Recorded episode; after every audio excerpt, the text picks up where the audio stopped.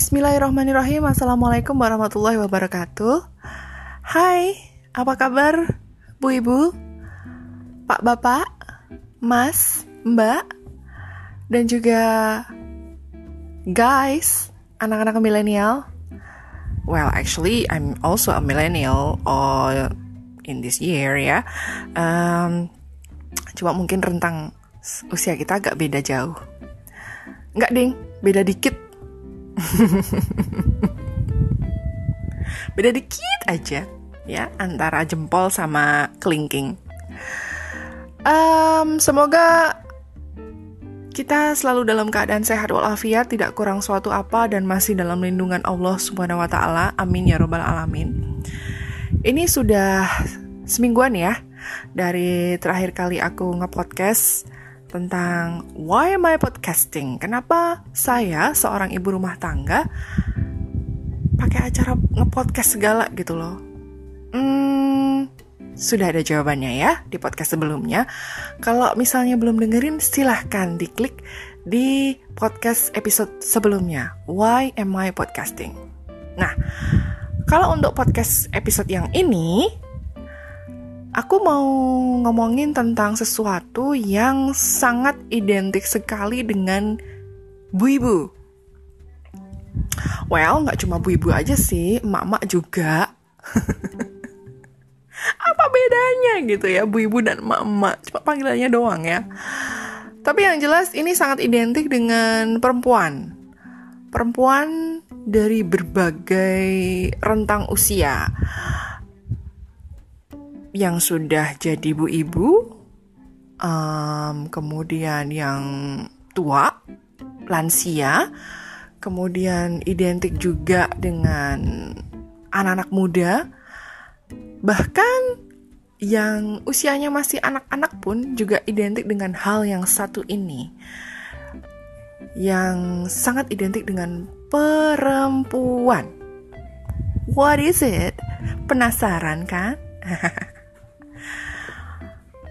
Aku mau ngomongin soal daster. Wow, wow. Ini memang sangat identik sekali ya sama yang namanya perempuan, especially perempuan di Indonesia. Ya, perempuan Indonesia itu mostly pasti punya paling tidak tiga daster di dalam lemarinya, ya nggak sih? Nah, kenapa pakaian yang satu ini ini sangat identik dengan uh, ibu-ibu ya. Paling general sih ibu-ibu gitu loh. Uh, dan di Indonesia. Well kalau di negara selain Indonesia ada nggak sih yang pakai daster? Se se se se se, se. sebelumnya kita telah dulu nih ya. Daster itu apa sih? Bahasanya berat banget telah um, yang jelas kalau didefinisikan secara fashion itu nggak ada. Nggak ada definisi yang jelas secara fashion. Tapi dari segi bentuk nah dari segi bahan daster ini adalah pakaian longgar ya alias tidak tidak body shape gitu tidak mengetat di tubuh pakaian yang longgar, loose dress, berbahan ringan, ya bahannya ringan, kainnya terbuat dari kain yang ringan ya, tidak berat. Uh, misalnya corduroy gitu, nggak mungkin dong kita pakai daster corduroy gitu ya. Dasternya itu berbahan ringan, biasanya dipilih dari kain santung atau rayon ya sekarang kan bahasanya katun rayon gitu kan. Kalau dulu sih seringnya disebut sebagai bahan santung.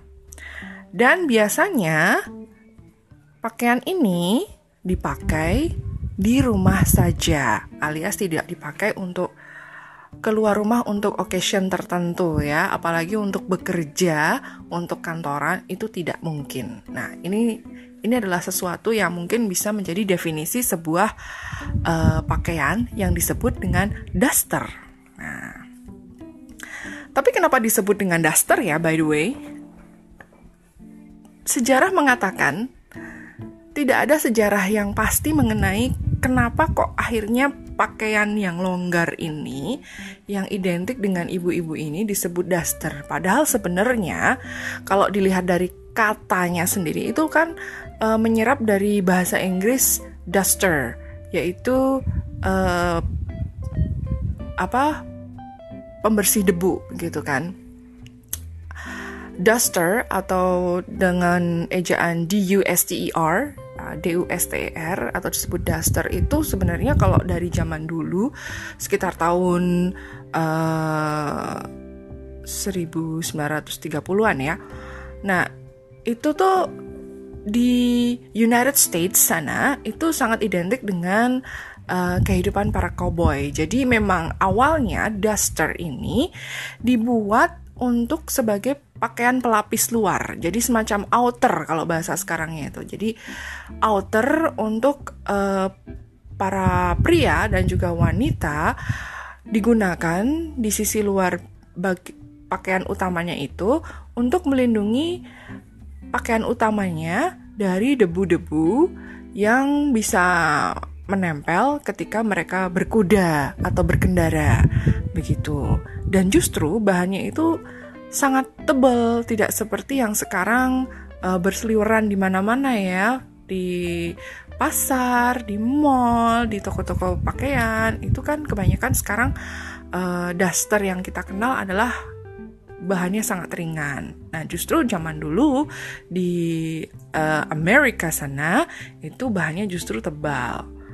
Nah, terus kenapa kemudian daster ini bukan lagi hanya sebagai outer? Lebih tepatnya jadi pakaian yang langsung pakai aja gitu di rumah. Apakah karena di rumah itu justru banyak debu atau gimana? Sebenarnya fungsi daster ini apakah memang bergeser dari awal mulanya diserap kata duster itu tadi atau memang gunanya ini untuk supaya lebih gampang ketika uh, kita mengenakan sesuatu yang tidak membuat kita khawatir baju kita itu terlalu banyak kelihatan nodanya ketika bekerja di rumah. Well, yang jelas yang namanya duster itu sangat identik dengan ibu-ibu dan dipakai di rumah gitu. Nah, kapan sebenarnya mulai dikenalkan konsep duster ini sebagai pakaian rumah? Sebenarnya kalau aku baca ya, uh, konsep daster mulai diperkenalkan di rumah itu di tahun 1700-an. Jadi awalnya itu sebagai pakaian tidur. Pakaian tidur yang longgar disebut dengan nama negligee. Ya, negligee. N E G L I G E E gitu. Nah, bahannya bahan dari negligee ini sangat longgar, lebar dan juga panjang. Nah, negligee ini juga mungkin lebih uh, dikenal dengan nama night gown atau gaun malam, tapi bukan gaun malam yang untuk party ya, bukan party dress gitu, tapi lebih uh, gaun tidur gitu ya, sleeping gown gitu. Nah, kenapa terus kemudian konsep baju tidur yang longgar, yang lebar, yang panjang ini, yang tidak mengekang tubuh itu uh, masuk ke negara Asia? Well, ini sejarahnya yang aku baca. Jadi, mulai dikenalkan di Asia saat penjajahan Inggris di India.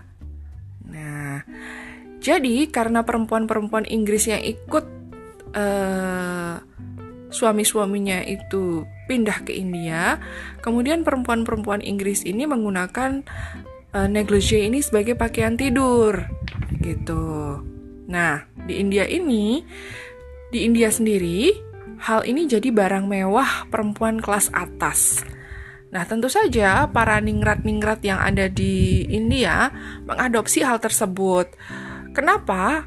Karena mereka juga ingin uh, pansos lah ya, kalau zaman sekarang bahasanya, ingin membuat diri mereka terlihat seperti wanita-wanita bule Inggris yang datang ke negaranya. Dan yang kedua, alasan yang kedua adalah mereka merasa bahwa negligee ini atau night gown ini membuat pergerakan mereka itu lebih bebas dibandingkan ketika harus terlilit uh, bahan sari di tubuhnya. Begitu. Nah, jadi mulai dari sinilah sebenarnya konsep daster itu dibikin. Jadi uh, mulai dari pakaian tidur yang longgar, yang lebar, yang tidak sempit, tidak mengekang tubuh, yang sangat tidak body shape, kemudian jadi berkembang. Dan ini semacam uh, sesuatu yang membebaskan para wanita di India ya dari kekangan uh, lilitan kain sari yang panjangnya bisa sampai 5 atau 6 meter melilit-lilit tubuh mereka itu dan itu kemudian menjadi sesuatu yang uh, biasa gitu. Mereka kemudian mensimplify modelnya supaya tidak lagi terlalu panjang, supaya tidak lagi terlalu lebar, supaya mereka bisa uh, bekerja di rumah dengan menggunakan ini gaun ini tanpa harus menggunakan sari gitu. Nah, mungkin dari sinilah kemudian bisa menyebar ke negara-negara lain di Asia terutama ya. Loh, kok bisa? Ya bisa dong. Ingat nggak pelajaran sejarah zaman dulu? Bahwa zaman dulu, kenapa kok kemudian bisa ada pertukaran barang, pertukaran uh, culture gitu ya?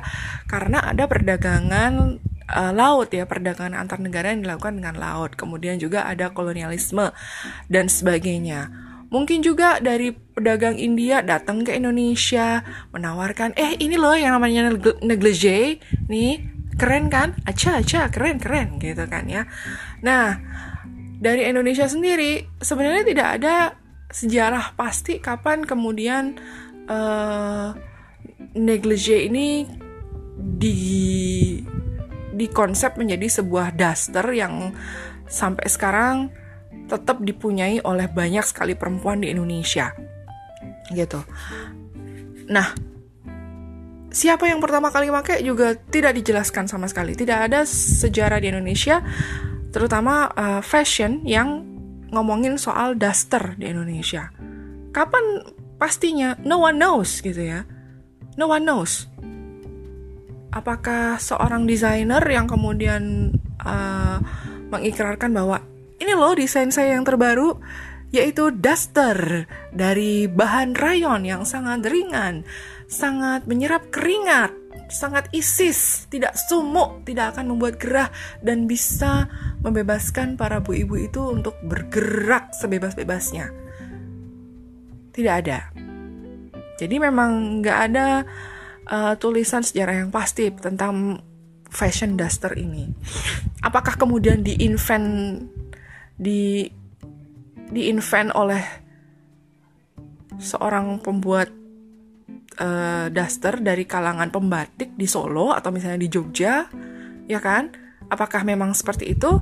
We don't know for sure karena memang nggak ada nggak ada tulisan pasti mengenai sejarah daster di Indonesia. Nah, tapi yang pasti, what I believe is kalau di luar negeri nggak ada terlihat jejak pemakaian daster untuk daily outfit, jadi di Indonesia itu mungkin adalah the one and only negara yang sebagian besar penduduk perempuannya itu memakai daster untuk beraktivitas sehari-hari, bahkan untuk tidur. Ya nggak? Ya kan? Ya nggak? Setuju ya? Setuju ya?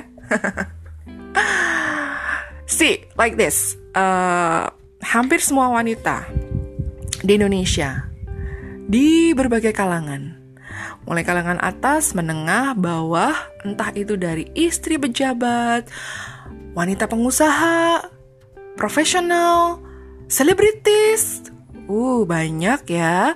Kemudian ibu rumah tangga kayak aku, bahkan aku nggak podcast nih juga lagi pakai daster loh. Um, pedagang di pasar, dan mungkin juga ABG-ABG, cabe-cabean. Bahkan sampai anak-anak kecil, anak-anak usia balita begitu ya.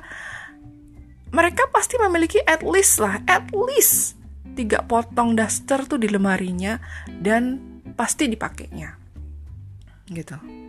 Nah, tentu tapi pasti ada perbedaan dong di uh, bagian harganya, modelnya, bahkan ukurannya itu sesuai dengan kantong masing-masing gitu ya. Kalau kita cerna, kita telaah, kita teliti baik-baik, itu range harga daster itu bisa mulai dari 15.000 sampai 200.000. Itu ada loh. Jangan salah. Daster loh ya.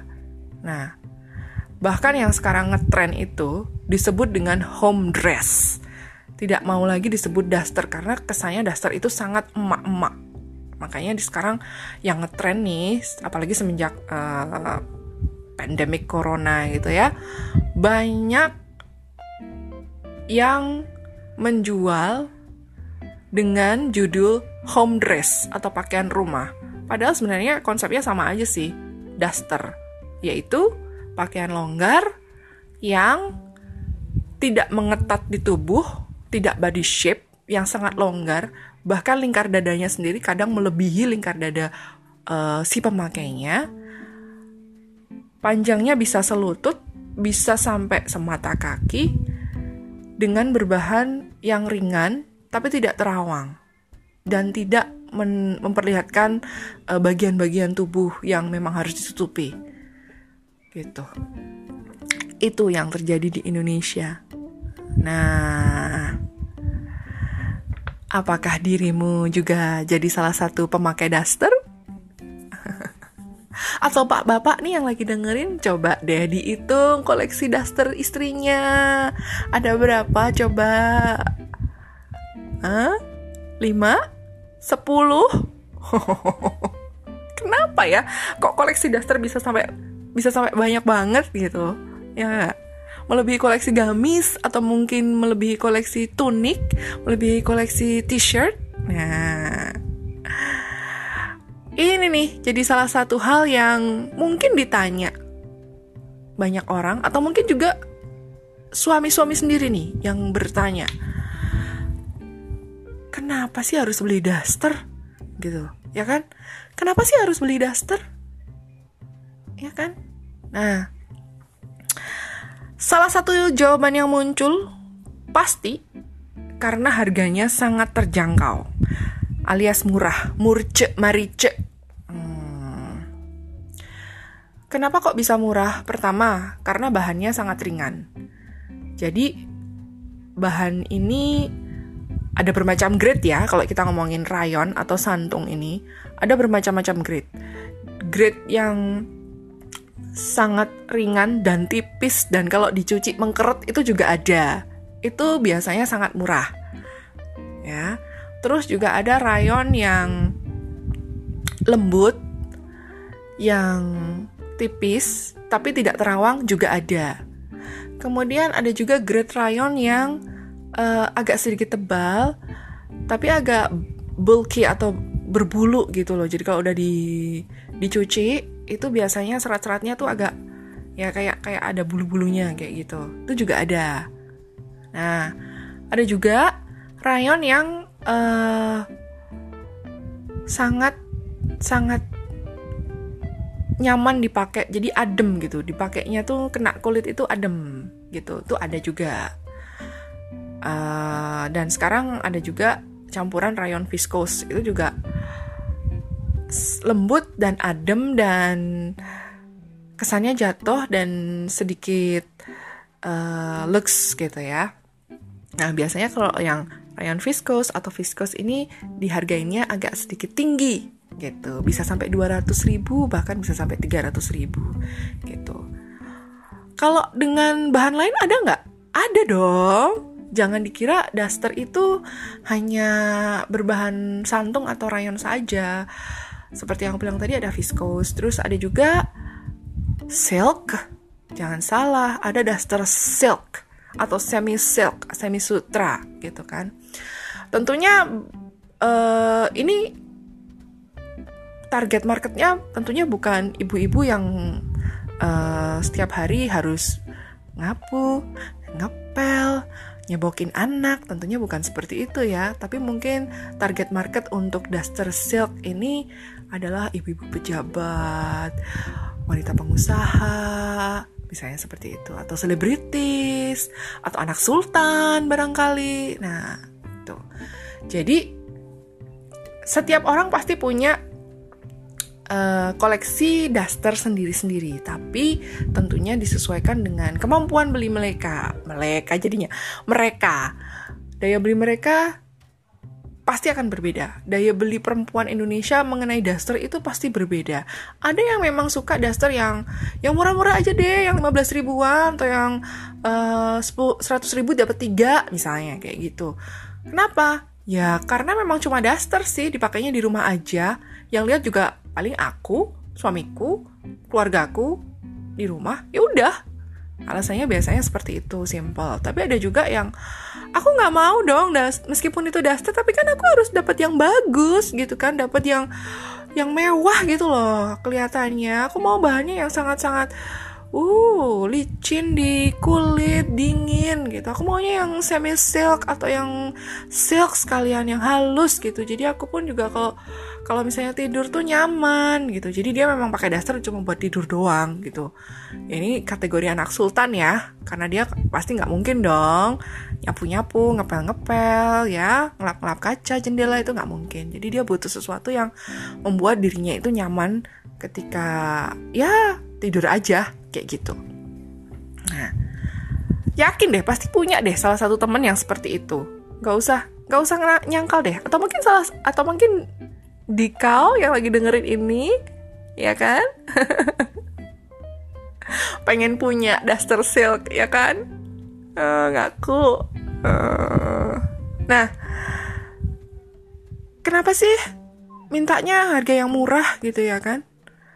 Ya itu tadi karena pertama alasannya itu cuma dipakai di rumah aja ya udah yang murah aja gitu. Apalagi kalau misalnya belinya di pasar ya kan? Pasar tekstil yang terkenal seperti di Jogja di Beringharjo atau misalnya di Solo di pasar Klewer itu bertonton bermacam-macam daster.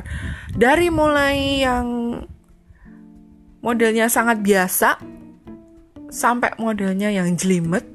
Dari mulai warnanya yang aduhai gonjreng di mata sampai warnanya yang soft pastel. Dari mulai yang bercorak sampai yang tidak bercorak itu ada. Gitu ya. Nah bahkan nih kalau misalnya beli di pasar ini masih ngomongin tentang harga ya. Kalau misalnya beli di pasar itu kita bisa loh dapat harga khusus grosir kalau misalnya beli tiga sekaligus biasanya kalau di pasar kayak gitu. Mbak satu berapa mbak? Oh ini dasternya cuma 40 ribu mbak. Tapi kalau misalnya beli tiga sekaligus bisa dapat 30 ribu satunya. Oh enak toh.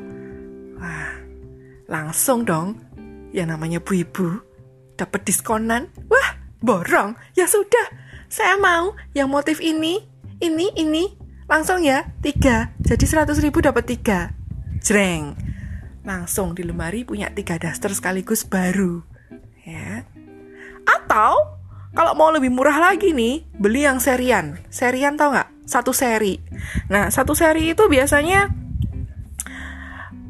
dasternya ada satu model tapi dengan lima warna yang berbeda, 5 sampai 6 warna yang berbeda. Nah, bahannya sama, modelnya sama, tapi warnanya berbeda. Satu seri itu biasanya disebut seri itu seperti itu. Jadi satu seri ada warna merah, kuning, hijau, biru, pink. Nah, biasanya segitu. 5 warna atau tambahin lagi 6 jadi setengah lusin sekalian satu seri isinya setengah lusin Tadi sudah ada warna merah, kuning, hijau, di langit yang biru. Lalu ada yang pink dan juga warna hitam, misalnya seperti itu ya. Pas jadinya. Wah, asik nih. 200 ribu langsung dapat 6 sekaligus. Jreng, masuk ke lemari buat gonta-ganti, ya nggak? Belum tentu di toko dapat segitu ya nggak sih? Hmm, apalagi di mall Makanya biasanya ibu-ibu atau misalnya perempuan-perempuan itu lebih seneng hunting daster itu kalau misalnya lagi ke pasar karena bisa dapat harga lebih murah, bisa ditawar lagi. Ya nggak sih? Nah, ibu-ibu loves it a lot. Malah nih ya, ada yang dua warna dipakai gonta-ganti, siga sisanya disimpan buat cadangan. Biasanya seperti itu. Jadi beli satu seri, warnanya ada lima beda-beda. Mejiku Hibiniu, oh, itu malah tujuh ya. Nah, yang dua dipakai dulu buat gonta-ganti harian. Nah, yang lima gimana? Ya disimpan dulu. Nanti kalau yang dua ini udah mulai blontang-blonteng, kena noda minyak, noda masak opor, noda sambel, kemudian kena kecantol pintu atau misalnya kecantol paku berarti ada yang bolong, ada yang sobek. Itu kalau mulai udah mulai banyak bagian-bagian yang bolong, itu baru nanti dilepas. Dirilis. Direlakan jadi gombal baru cadangannya yang warna baru lainnya diambil deh buat ganti lagi. Gitu. Jadi ini sekaligus pengiritan ya. Pak Bapak yang ngerti ini juga jangan protes. Ini salah satu metode pengiritan Bu Ibu dalam uh, membeli outfit ya. Outfitnya daster. Apalagi untuk uh, stay at home mom yang memang pekerjaannya di rumah dan memang lebih senang menggunakan daster dibandingkan outfit lainnya ketika uh, berkegiatan di rumah gitu. Jadi ya relakan saja uangmu itu pak buat beliin istrimu daster ya nggak? Terus alasan kedua kenapa kok suka pakai daster? Alasan keduanya biasanya jawabannya sangat singkat, adem. Nah, adem maksudnya tidak membuat gerah gitu loh. Ini adalah keunggulan utama dari sebuah outfit yang bernama duster. Kalau memang dibuat dari bahannya uh, yang sangat ringan, jadi memungkinkan sirkulasi udara ini mudah keluar masuk menembus kain daster. Ya. Jadi kulit tubuh ini gampang terkena angin. Keringat-keringat itu juga langsung terangkat gitu. Jadi memang Duster ini I don't know ya. Aku nggak tahu pasti siapa yang uh, inventor Duster ini, penemu Duster ini menemukan ide genius di balik konsep Duster ini. Tapi yang jelas bahan rayon atau santung itu memang sifatnya jatuh, flowy, nggak berat di badan, dan yang pasti adem alias uh, menyerap keringatnya, tidak bikin sumuk. Nah, itu itu yang paling utama. Kenapa kok kemudian perempuan-perempuan ini banyak sekali yang memilih untuk menggunakan daster? Gak cuma buat tidur, tapi buat berkegiatan di rumah. Ya kan? Mulai dari masak, nyuci, nyapu, ngepel, bahkan sekarang yang lagi ngehits juga ya di kalangan uh, ibu-ibu dan perempuan-perempuan Indonesia adalah apa? Berkebun. Nah, ini jongkak jongkok mindahin tanah tanaman dari satu pot ke pot yang lainnya. Yo nganggo daster ya nggak? Karena apa? Karena adem. Ya tangan kotor dikit tinggal elap. Pengalaman pribadi soalnya. Coba kalau kita berkebun pakai tunik ya nggak? Masak pakai tunik aduh aduh tangannya kecipratan aduh tangannya kena ini nih pasti ribet nyari serbet ya nggak hmm, nggak daster dengan tanpa babi busa sisu langsung lap Jadi fungsi dasar itu ya memang seperti yang tadi. Dari awal dibilang penyerap debu, penyerap kotoran, duster. Jadi fungsinya adalah dusting. Alias sebagai serbet. Enggak ya, mungkin hanya beberapa orang aja yang kayak gitu. Contohnya aku misalnya. jujur banget sih nih. Tapi kalau misalnya memang seperti itu ya ngaku aja. Dan aku yakin banyak yang seperti itu. Jadi habis megang apa misalnya atau misalnya yang gampang aja deh. Habis cuci tangan, habis cuci tangan, terus habis itu aduh, nggak nemu anduk, nggak nemu serbet, nggak nemu elap. Ya udah, dilapin aja di daster. Kering deh, ya kan? Multifungsi. Oke, okay, next. Alasan lain kenapa kok banyak perempuan memilih pakai daster? Wah, Mbak, kalau pakai daster tuh rasanya longgar, bebas. Nah, itu yang banyak dijadikan jawaban oleh teman-teman saya. Bebas enak loh, nggak sesek, nggak sempit, bisa ngapa-ngapain aja. Ya, pokoknya bebas deh. Dan ini memang bener sih, aku juga mengakui bahwa kalau pakai daster itu rasanya longgar, bebas, gitu kan. Aku nggak tahu kenapa. Meskipun aku sudah memilih uh, ukuran yang pas gitu kan di aku, biasanya kita pakai lingkar dada ya, atau uh, size S, M, L, XL, XXL kayak gitu tapi tetap aja kita pasti akan mencari yang longgar, yang lebih longgar di bagian ketek terutama, bagian perut gitu terutama. Nah. Dan uh, bagian lebar bawahnya itu karena supaya memudahkan kita untuk uh, jalan. Karena kalau misalnya di bawahnya itu menyempit, itu juga agak susah buat kita uh, jalan biasa. Apalagi kalau yang uh, kerjaannya banyak gitu di rumah. Nah, sebenarnya apakah daster itu selalu longgar? Well, sebenarnya nggak juga sih. Sebenarnya ada juga daster yang modelnya itu dibikin ngepas di badan. Jadi sebenarnya ini sih kalau menurutku dibikin ngepas di badan itu karena supaya lebih fashion aja sih, lebih stylish aja gitu. Kan ada tuh uh, daster atau misalnya gini, ada perempuan yang tidak mau memakai daster karena itu identik dengan baju rumahan. Baju di dalam rumah, baju untuk tidur. Ya, jadi memang ada perempuan yang seperti itu. Jadi dia memang ogah pakai daster. Nah, ketika si daster ini disulap dengan dibentuk secara body shape gitu.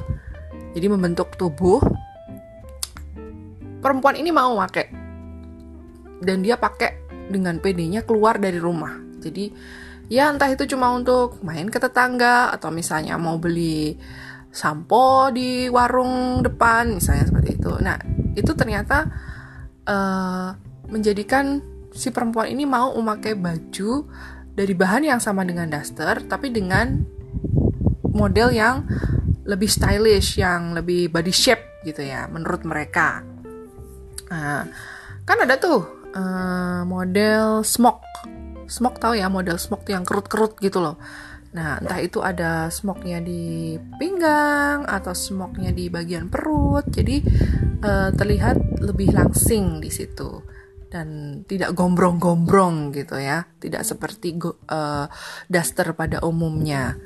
Nah, biasanya ABG-ABG nih yang suka kayak gini atau misalnya anak SMA, anak kuliahan tuh biasanya yang suka juga model seperti ini yang uh, lebih body fit kayak gitu. Ya, kenapa?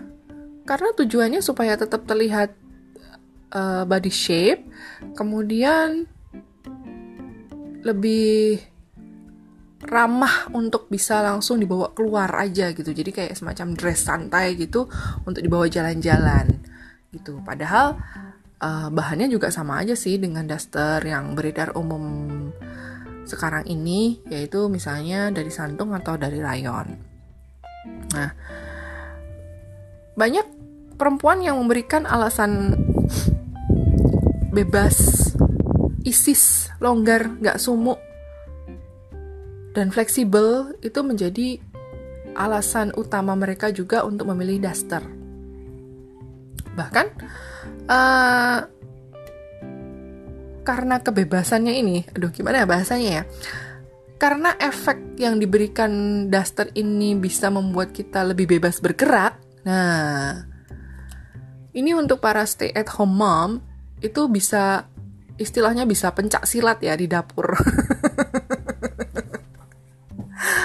kalau di dapur itu kan pasti banyak banget yang harus dilakuin ya, mau masak gitu kan. Apalagi kalau uh, ibu-ibu yang doyan masak banyak gitu kan pasti banyak yang harus disiapin.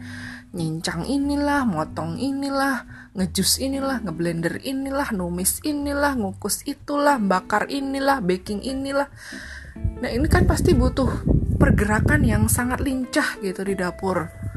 Nah kadang-kadang bu ibu itu lebih nyaman menggunakan daster ketika dia pencak silat di dapur itu tadi. Di bagian rumah mana pun juga jadi bebas gitu. Cekatan. Nah, terengginas itu bahasanya. Contoh nyata deh contoh nyata ini uh, my mom ibuku deh. Ini contoh nyata justru ini pengakuan beliau sendiri. Justru kalau pakai baju bener baju bener emang daster nggak bener?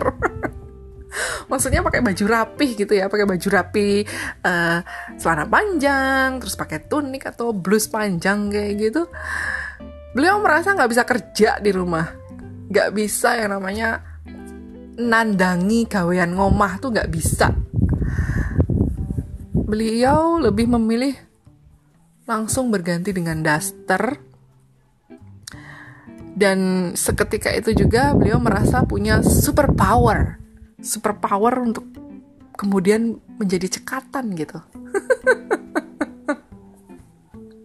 Tapi emang bener, it's it's reality in the real life dan aku lihat sendiri gitu loh.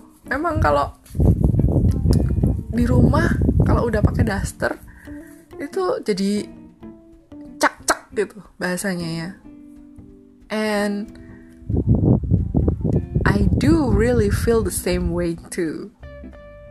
Entah itu contagious, menular, atau memang sugesti dari pikiran kita sendiri, atau gimana, aku nggak tahu. Tapi yang jelas, aku sendiri kalau misalnya harus uh, di rumahku sendiri, kemudian melakukan pekerjaan rumah yang nggak cuma satu, tapi banyak, itu aku lebih memilih untuk memakai daster.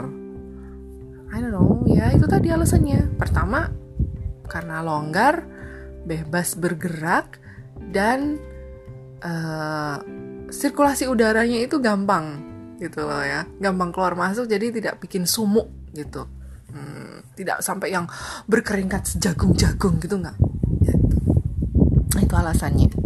Nah jadi aku sendiri juga ngerasa bahwa this is my superpower outfit. Nggak perlu pakai kostum seksi kayak Wonder Woman tapi kalau pakai daster tuh udah gue strong man. Gue bakoh gitu loh bisa ngelakuin semua kerjaan rumah ya nggak sih?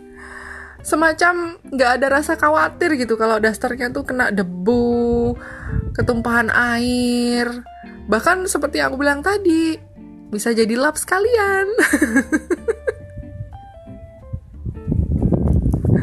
Jadi bisa dibilang yang namanya daster itu semacam cerminan, cerminan seorang wanita yang rajin dan cekatan dalam urusan kerja domestik. Wow. Setuju? Setuju Bu Ibu? Setuju ya? Oke deh.